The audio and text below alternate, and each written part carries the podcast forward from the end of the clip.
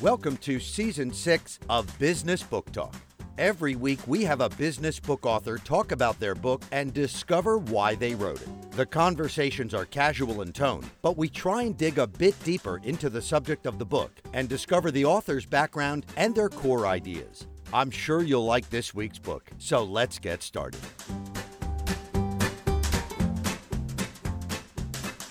Hey everybody, it's Bob again, and I've got the book in front of me Be Bad First. Get good at things fast to stay ready for the future. And I've got Erika Andersen on the line today. Erika, thanks for coming on the show. You are most welcome. I'm thrilled to be here. You know, I love about this book, it, it's very much my philosophy of, of life and, and getting things done. It's like just jump in, do it, find out where the problem is, and fix them as you go. Because if you spend all your time perfecting things, you're never really going to get a chance to, to action them. So, am I correct in assuming that that's a good uh, attitude to have if you're uh, going to grab this book and, and get into it?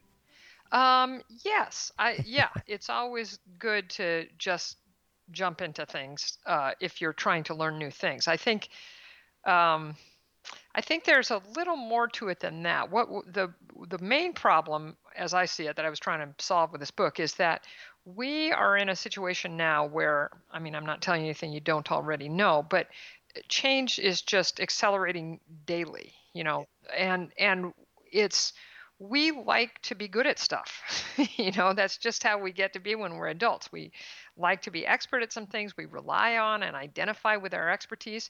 And the fact that the world is changing so quickly every day means that we are now in a situation, all of us, where we have to get good at going back to being novices over and over and over again and that's not very comfortable. We don't like it very much. You think that's it's um, people's ego? Where, where you know you basically put your ego at the door and say you know what? I don't know this um, I have to have a bit of humility, and there's nothing wrong with me going to somebody that's uh, below me in the organization. Say, hey, look, I'm not 100% sure about this. Let's sit down and uh, show me the basics, so at least I know what the heck I'm talking about. Yes, that's that's one part of it. So the way I talk about it in the book is, and and I base this on um, a lot of empirical research I did, having coached and taught people for a lot of years. And then it turns out that um, the conclusions that I came to are backed up by a lot of psychology and neuroscience research, which was, you know, confirming. But uh, what I talk about in the book is these four mental skills that people who are great learners, that we call high payoff learners, are good at and use. And we call them ANEW. And that stands for aspiration, neutral self awareness, endless curiosity and willingness to be bad first. and uh, what you're focusing on is the willingness to be bad first one. That's the one that's hardest for most adults. But the other three are really important too. And the and the great thing is you can you can build these skills. We tend to think of some of these things as being kind of immutable. Like, for instance, aspiration, the first one. We tend to think that either we want something or we don't. We want to learn it or we don't. And that's pretty like a permanent condition. But the good news is that you can make yourself want to do things or want to learn things. And that's really important because a lot of times at work, particularly, we need to learn things that we don't particularly want to learn you know, a new process at work or a new way of doing things or a new skill set. We're like. Oh. But the good news is you can actually get yourself, you can raise your own aspiration. You can make yourself want to learn things. Well, you know that's that's interesting because it, it, I was talking with a, a guy uh, a couple of months ago and about the gamification, and one of the things he was teaching was uh, by making things, you know, gamifying learning. Uh, are you suggesting that uh, part of making it fun for you you know for a person to learn is part of uh, self-satisfactory and, and building in reward systems Exactly. So, what we found is that the way you can get yourself to want to learn something is figure out the benefits of learning that thing that are personally meaningful to you. Like a lot of times when we're trying to do something, we try and convince ourselves through the standard quote unquote benefits. Like, for instance, a lot of people try to get themselves to exercise by talking to themselves about oh, it's going to be good for me and I'll lose some weight and my heart will be healthier. And it's like yawn, you know, that may not be motivating to you at all. The, one of the, uh, one of the stories I always tell is when I started exercising regularly about 15 years ago, it was primarily because I wanted to read. And I know that sounds weird, but what I realized is that if I if I used an elliptical trainer, I would be able to read while I was doing it. And at the time, I had two teenage kids and was in the middle of building my business, and I had no time to read, which I love. And so for me, that was personally motivating. That was, as you say, fun. It was going to be satisfying for me to have oh wow if i did the elliptical trainer three half hours a week that's an hour and a half of reading time so you have to find the thing that is motivating to you that will get you to want to learn that new thing and then it kind of develops into a habit where if you don't do it you feel kind of weird. Well that's a whole that's that's pose i mean once you once you ramp up your aspiration then you have to uh, getting to the point where something is habitual is the is what you're trying to do. But there's a lot that happens between you know those two things. So first you need to get yourself even to want to do it and once you start to feel your aspiration ramp up and you start to take steps you can tell you want to do it because you'll start to actually do it you'll start to take steps and then the next thing is you have to get clear about where you're starting from. That's the skill we call neutral self awareness because generally speaking, we're pretty inaccurate about ourselves. We some people tend to overestimate their competence in some things and some people tend to underestimate. But if you're going to really learn well, you have to be accurate about where you're starting from. So the way to do that is to, and this may sound odd, but start noticing how you're talking to yourself about yourself.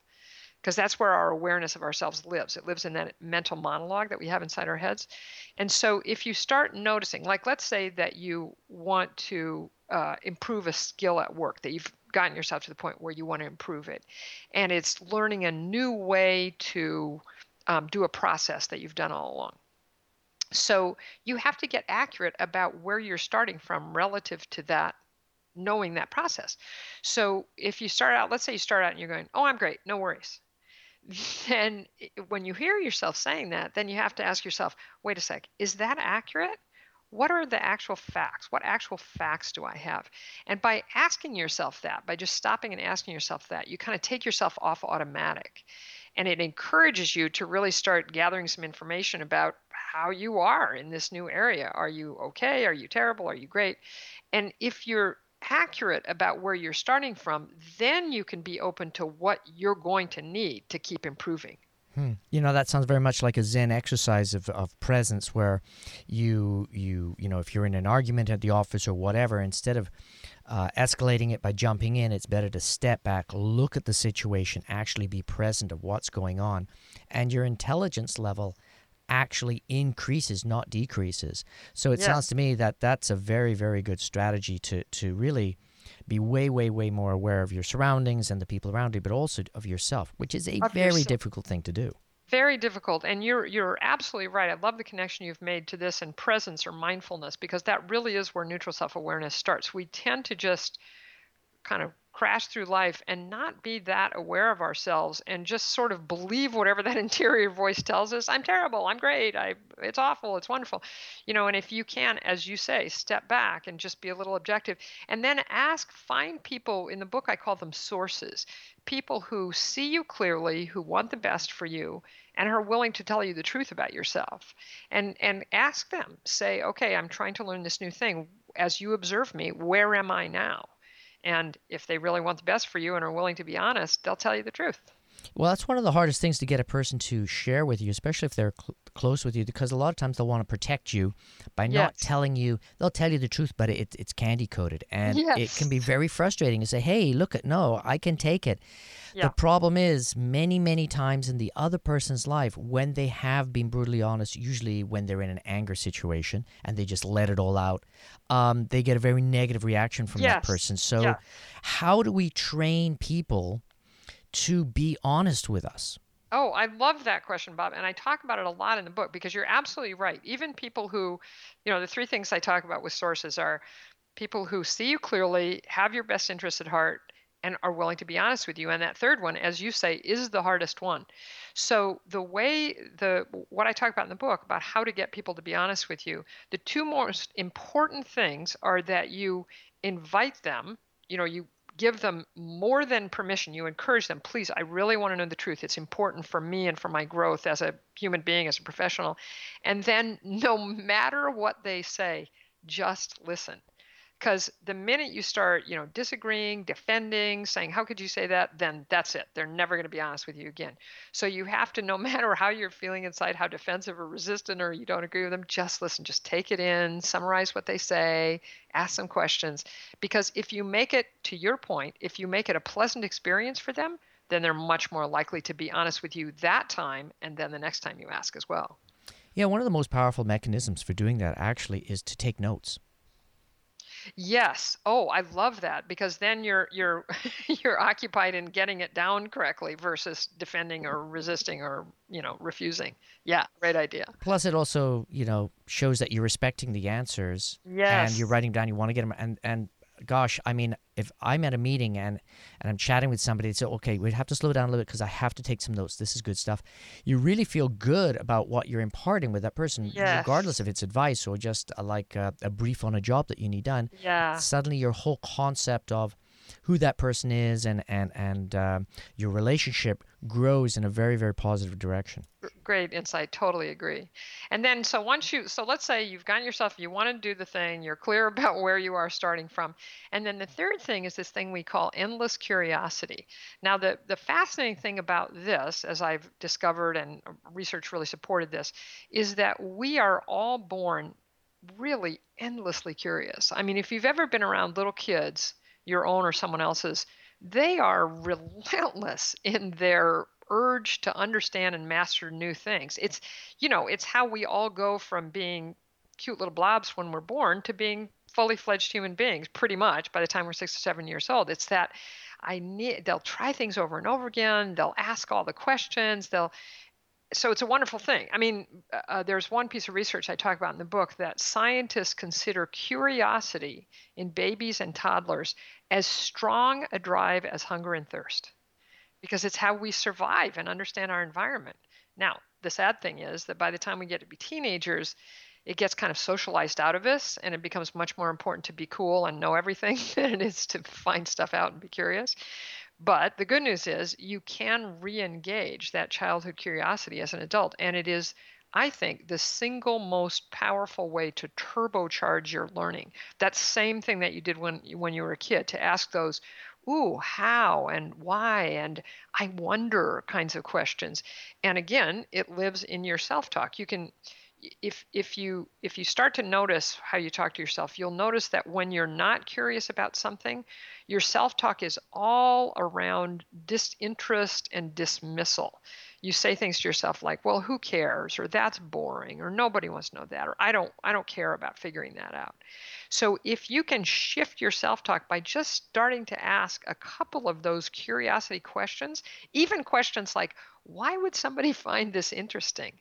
then it starts to spark that latent curiosity in you. And and the cool thing about true curiosity is once you ask a question like that you want to find the answer. And so then you're walking down the path of learning now, one of the interesting things in the book is you have Michelangelo popping up every now and again yeah. uh, as a thread, and I thought that was fascinating. Uh, he was a, a, an amazing artist, but do you think he was probably the most curious person in the world at the time that he lived? That's a wonderful uh, thing to posit. That may very well have been true, and it certainly served him in good stead. I mean, the reason I use Michelangelo in the book is that I, I focus on a particular project, which was him painting the ceiling of the Sistine Chapel. And the reason I picked that is because he didn't want to do it. He tried to talk the Pope out of making him do it for years, you know, and I guess finally when the Pope says, you know, you got to do something, it's 1500, you kind of got to do it. Uh, so he had to ramp up his own aspiration. He had to get uh, neutrally self-aware. He interesting thing was he didn't. One of the reasons he didn't want to do it is he didn't consider himself a painter. He considered himself primarily an architect and a sculptor.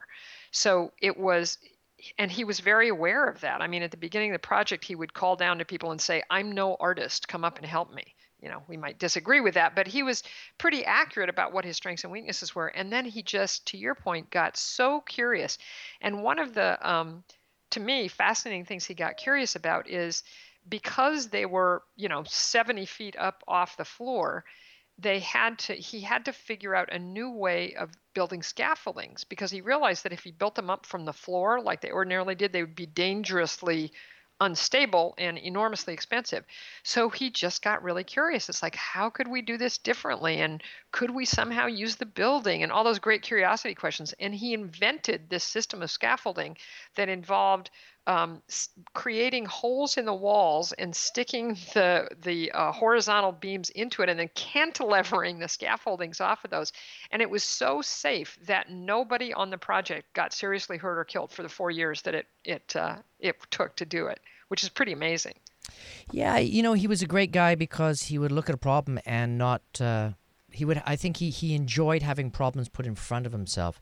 And uh, maybe for him painting just wasn't challenging enough, but painting way up in the way up in the air with all these uh, dangers and, and having to overcome a bunch of problems of the logistics of it got him it got him started. And then after that he became curious about the technique and and you know then the rest is history. Yeah yeah that's exactly right. And he he his main assistant that he hired was a guy who was very experienced in fresco painting and a combination of curiosity and neutral self-awareness michelangelo was was willing to go to him and say you know this isn't working. How do we do this differently? And the guy under michelangelo's uh, you know leadership invented for instance a new way of doing fresco that would not get moldy and subsequently became the kind of standard way of doing fresco painting in Italy, which I, just so many fascinating things.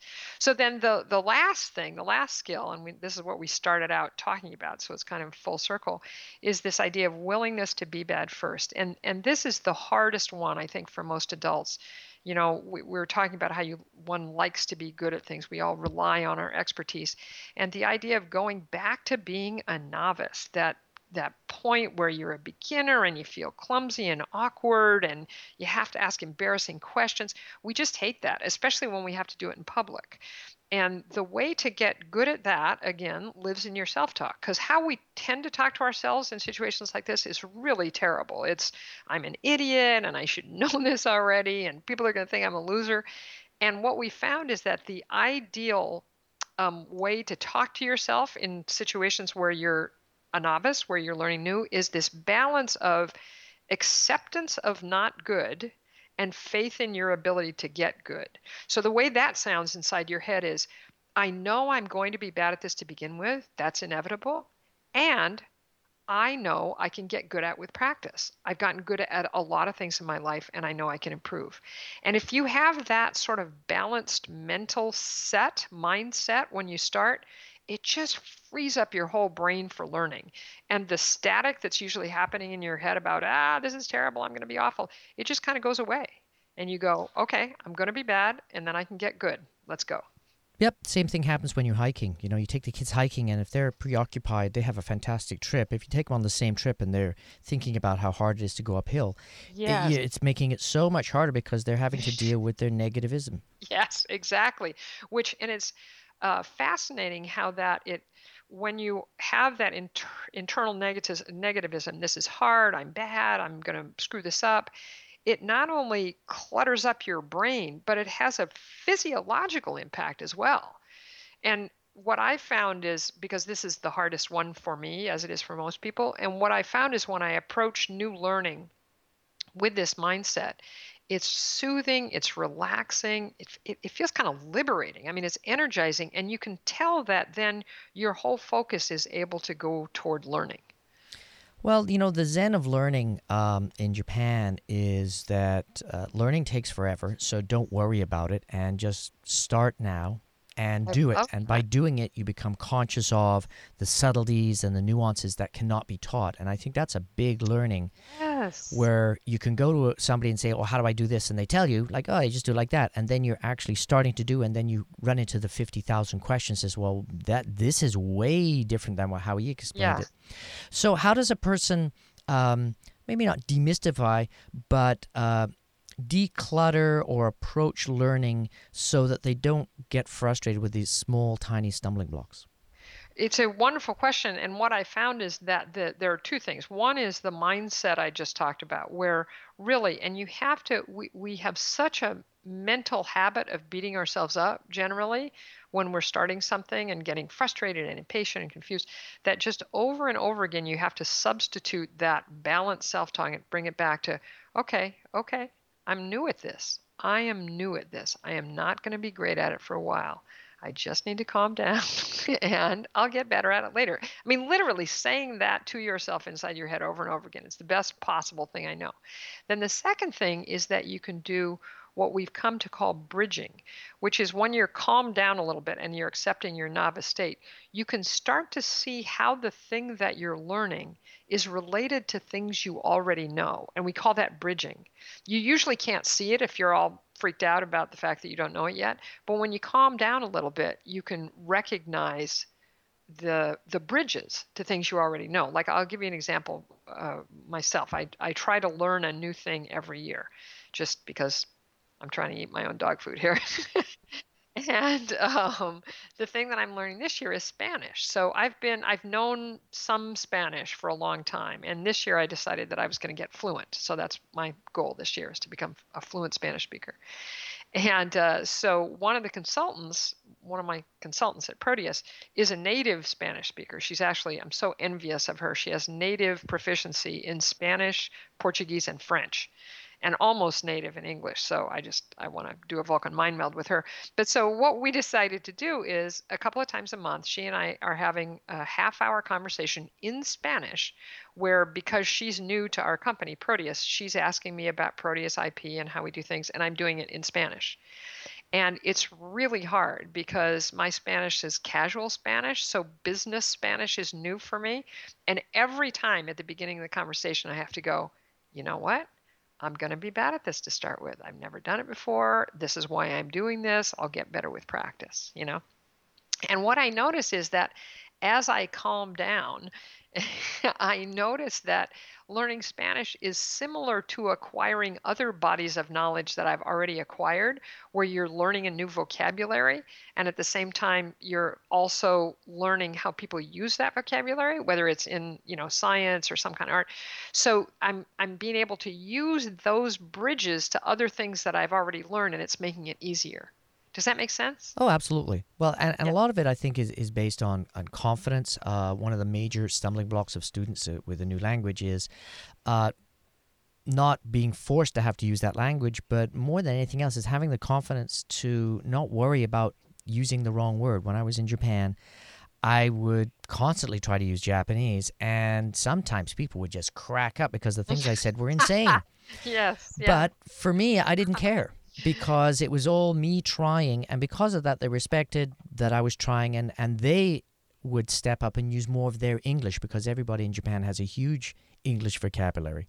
They mm-hmm. were just too shy to speak it because to try it, yes. exactly because they didn't want to be a loose face by by actually using the wrong words. But me being a senior person in the organization, just doing stuff and baby talk and saying, man, if if this guy can deface himself and do it, then I'm safe. And it enabled our department to actually be much, much more uh, communication literate uh, for you know a bunch of people stumbling around with with a little bit of English and a little bit of Japanese.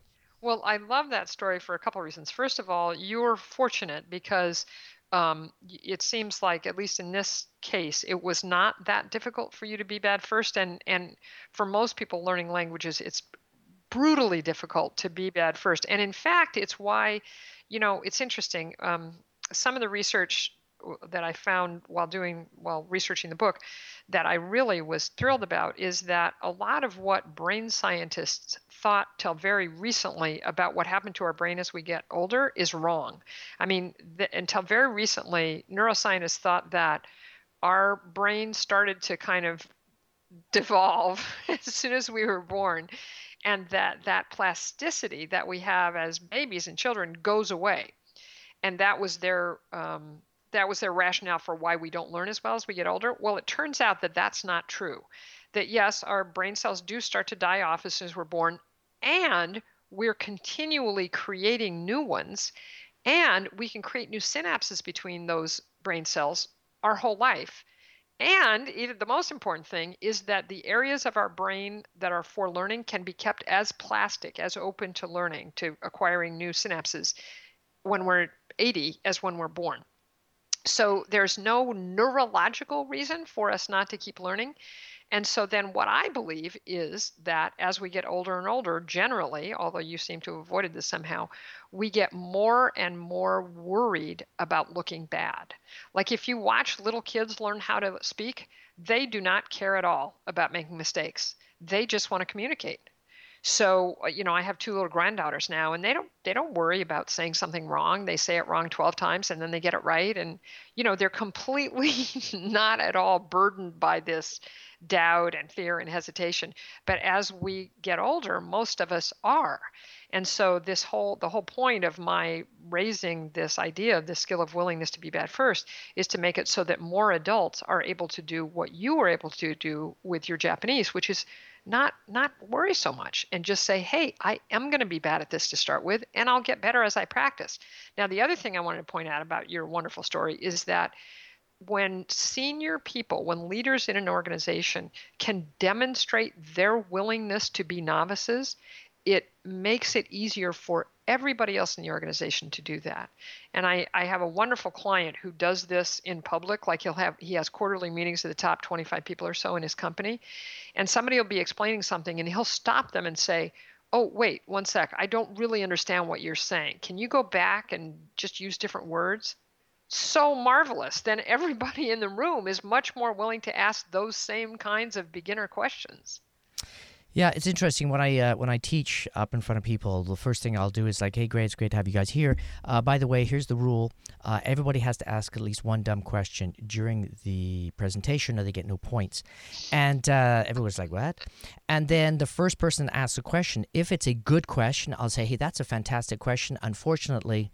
You're still going to have to come up with a dumb question and then answer the good question. So basically saying that, no, you guys have to ask a dumb question Good and questions do not count. Do you, now, now I'm curious. How do you frame that up for them? How do you help them understand what a dumb question is? And I just like? tell them. I mean, somebody will then somebody else another question. That's an amazing question. It's not dumb enough. I'm just going to ask this. I'm just basically saying that if you think you've got a dumb question, you're lucky because but what, what now i'm now i'm really i'm curious. What do you mean i'm asking you what do you mean by a dumb question? What would qualify as a dumb question? Uh basically that's something very very very basic that they should know before they were even in the ah. seminar. Or it. it's really it's me just trying to make it a game because then it ceases to be a dumb question it becomes a game. And then somebody will ask a question well you know what about this? And i said well you know what that's uh, that's borderline yeah okay i'll let you have the point right?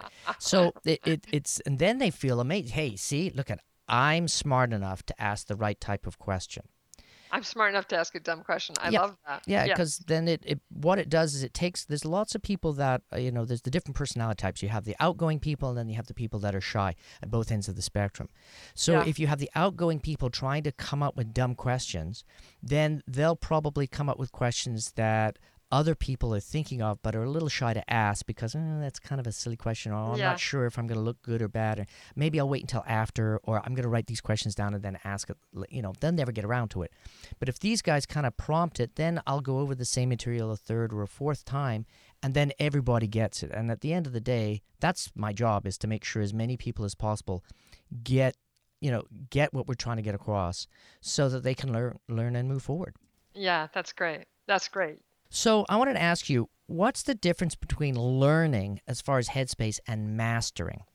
So to me, mastering is just learning forever. The eighth chapter in the book is an FAQ chapter, and I solicited questions from a variety of people. And my husband, who is a wonderful person, a wonderful learner, said, Do you ever get done being bad? And I thought it was a great question. And my answer was, If you're lucky, no. Because if because true mastery means going back to being bad over and over and over again. And I was just I was talking to a client of mine who's an Olympic gold medalist. She was a gold medal hurdler in the 1984 Olympics. And she was saying, you know, great athletes know that that you can never rest on your laurels. You can never consider that you've mastered something. She said, I I remember when I was uh, preparing for the Olympics that my coach found that there was something not great in my jump and we had to unpack it all the way down to the bottom and start over again. And or if you think of Tiger Woods redoing his swing, I mean, you know, and my very favorite quote in this realm is from a guy Pablo Casals. I don't know if you know of him. He was the uh, widely held to be the greatest cellist of the 20th century, kind of pre Yo Yo Ma. And he practiced daily for hours until he was in his 90s. And I read an interview with him when he was 91 or 92, I think. And the guy said, So, Senor Casals, why do you still practice so much? And Casals said, I'm finally starting to notice some improvement, which I think Oops. is just the best line, you know. And if you really, if your intention is mastery, you will just keep going. So it sounds to me that that you know people that want to learn, is it better to go to somebody that's trying to master or somebody that's um, has has learned the skill set and has got into some some efficiencies for that particular skill set, um, has a pretty good idea what to do and knows a lot of the hiccups for that particular skill set, but isn't trying to master, is satisfied with their knowledge base so they can move on to other skills. I'm not sure I understand what you're asking. Do you mean as a learner? Well, if you approach, yeah, I mean, is it better to approach somebody that's mastering something, or is it better to approach somebody that's satisfied with their learning base so they're going to teach you more efficiently? I'm not sure that's the distinction I would make. I think Okay. if you're looking for a good teacher, it's somebody who can really get into the mindset of the learner.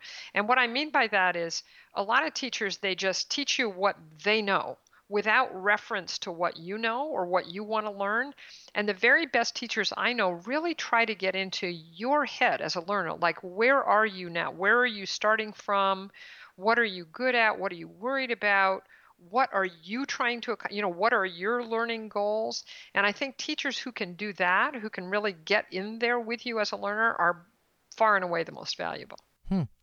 Okay, I wanted to ask you. You know, you, you've done several books, and uh, you're, you're been doing this a long time. So, when you were writing this book, what was your aha moment where something you already knew was true crystallized for you? oh what a wonderful question I, I would say that there was a series of aha moments. I felt like as I was as I was writing the book, and this happened afterwards too, but my process for writing is that you know I start out with a pretty good outline. I pretty much know what I'm going to write, and then I'll write a chunk, and then I'll stop, and then when I come back, I'll start in that same place and edit that chunk and then just keep writing. So basically, I'm looking at everything twice. And quite often, when I would go back to edit the chunk that I had written in my last session, I would find myself thinking, wow, that is really true.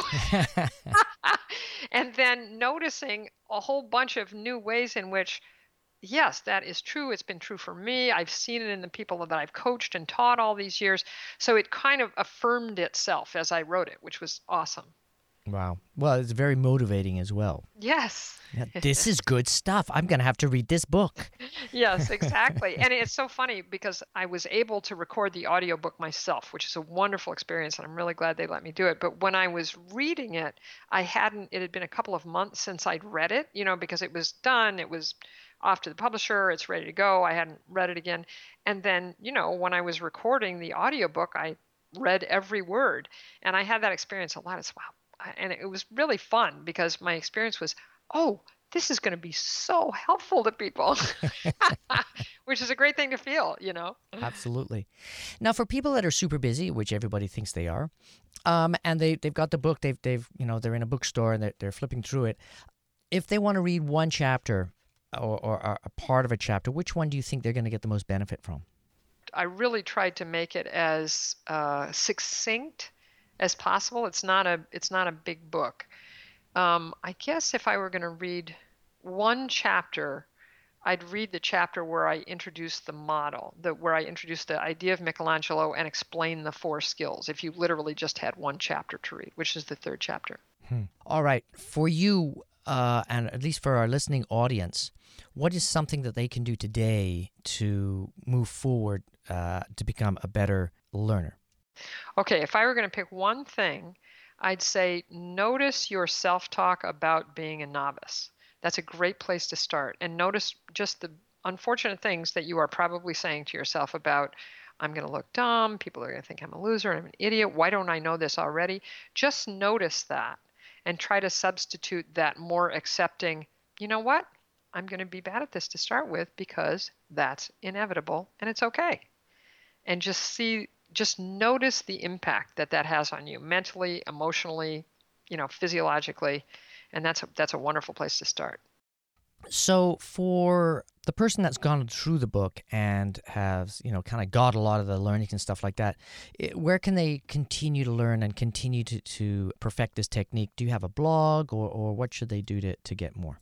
Man, I love all these questions. So we have an online learning portal called proteusleader.com and it has 16 topics that we think are critical to leadership and management. And because the book is right now being published and we really want people to have as you say a place to go to take it deeper the topic that is the be bad first topic is completely open it's in front of the paywall so i mean of course we we'd love it if you decide to have a membership to proteusleader.com but you can access all the resources right now and be bad first without paying just go to proteusleader.com pick the topic be bad first and there's a quiz a get good at things fast quiz to see where you're starting there's uh, there are videos of me explaining this model to people. There's there are a lot of just a lot of great tools. Usually ask people what their favorite anecdote is in the book, and, and you don't really have a lot of anecdotes in the book. Um, so for you, what was the what was the funnest? Um, and this is going back to your aha moment question earlier. What was the, the, the funnest chapter when you finished? You said, "Wow, that has got some great material in it." I, I think I would say the same one, the third chapter. I loved I, I loved the moment when I realized that Michelangelo was going to be my kind of thread story because I've been such a such a fan of his, if you will, for the last you know 40 years. And um, and I really liked how that chapter came out, using Michelangelo as the example, then bringing it up to the 20th century and introducing my reader about whom I feel very personal uh, to these four skills, which I really do think are critical to good learning. Well, and also I, I find it interesting with Michelangelo. He was um, he was dyslexic in a big way. He wrote right. He wrote in mirror, um, and and he was you know he had some not like demons, but basically he had some some learning disabilities that he was going through.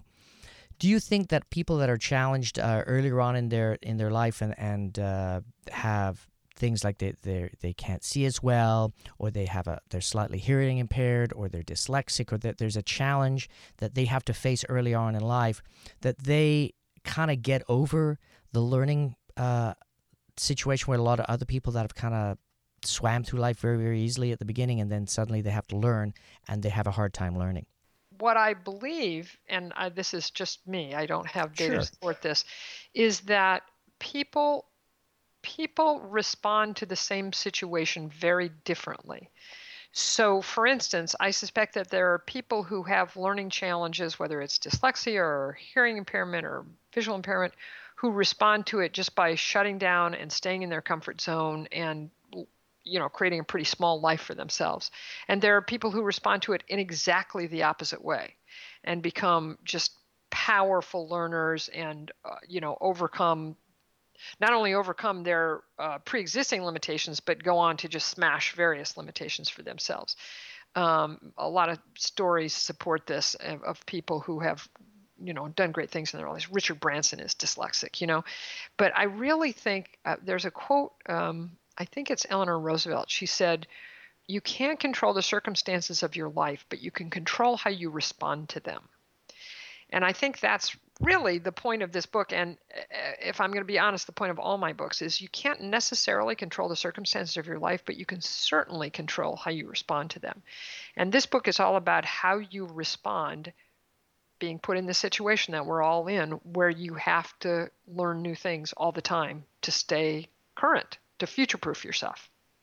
Well, you know, it's um, it's one of the things that I've I've always been conscious of is is people that have come out, you know, um, from let's say the ghetto and they've struggled and and they became an amazing basketball player, or they struggled and they they excelled in school and were also an amazing basketball player, or somebody from India that was in an incredibly impoverished situation and yet uh, ended up as a CEO of a, of a multinational organization, or a woman that um, struggled in, in, in a suppressive society and was able to overcome all that.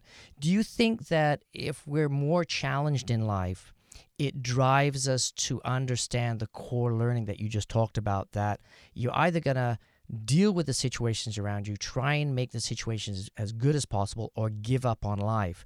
And the people that are going to the top and, and amazing uh, everybody else and say, oh my gosh, how did that person do that? They've just decided, you know what? I don't care what the world's going to throw at me. I'm just going to deal with it. Get ready. Yes, and, and and and I'll go back to what I said before. I feel like in in a given circumstance, people can respond in a variety of ways.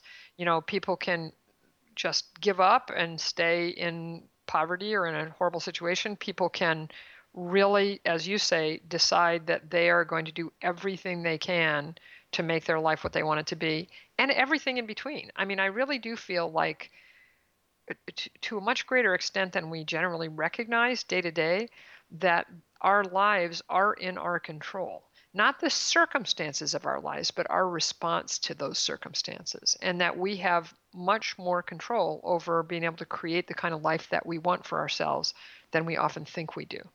Yeah, I think we're wholly responsible for our lives. And you're right, not for the situation that we're in, but it doesn't matter. You may be in, in a very, very tenuous situation, let's say drug addiction. You can get out of that problem. I mean, you got yourself in, get yourself out. And I think a lot of people just don't know how to reset their brain or step back from the reality that they're in. It goes all the way back to the beginning of our conversation is being aware of where you are and how people perceive you because part of being per- understanding how you're perceived by other people and you perceive yourself is you really get some perspective and you say, "Well, why why am I down here? What am yes. I doing here? Why am I not going over there?" So many people are so trapped by the reality that they're in that they can't step away. So I wanted to ask you, how do people step away? It's a very, very difficult question, I know. I, I think the core thing, it goes back to neutral self awareness and what you were saying about mindfulness. I feel like if you really want to create uh, the life that you most intend to have, you have to be willing to question your core assumptions about yourself, about how things work, about life. I feel like I've often felt like we are like birds living in a cage with the door open. You know, the door's open, but we assume that it's closed. We assume we can't get out. And so you just, I feel like on a daily basis, you have to question your limiting assumptions is that really true? Is that really impossible? Can I not do that? You know, and just be willing to come to different conclusions. It's a tough, tough, tough lesson. I think the more that you throw yourself self against the cage of the wall, eventually you're going to throw yourself and the door will be there and it'll be open. You say, oh, oh that was a lot easier than I thought it was going to be. I'll remember that next time I think the door is closed. We've been chatting with Erika. Be bad first. Get good at things fast to stay ready for the future. Thanks for being on the show. It was a fascinating discussion. Oh, thank you. It was a fascinating discussion. You asked great questions.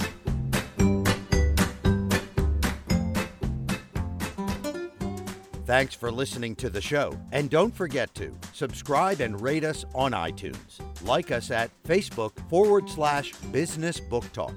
Follow the host on Twitter at Bob Garlick.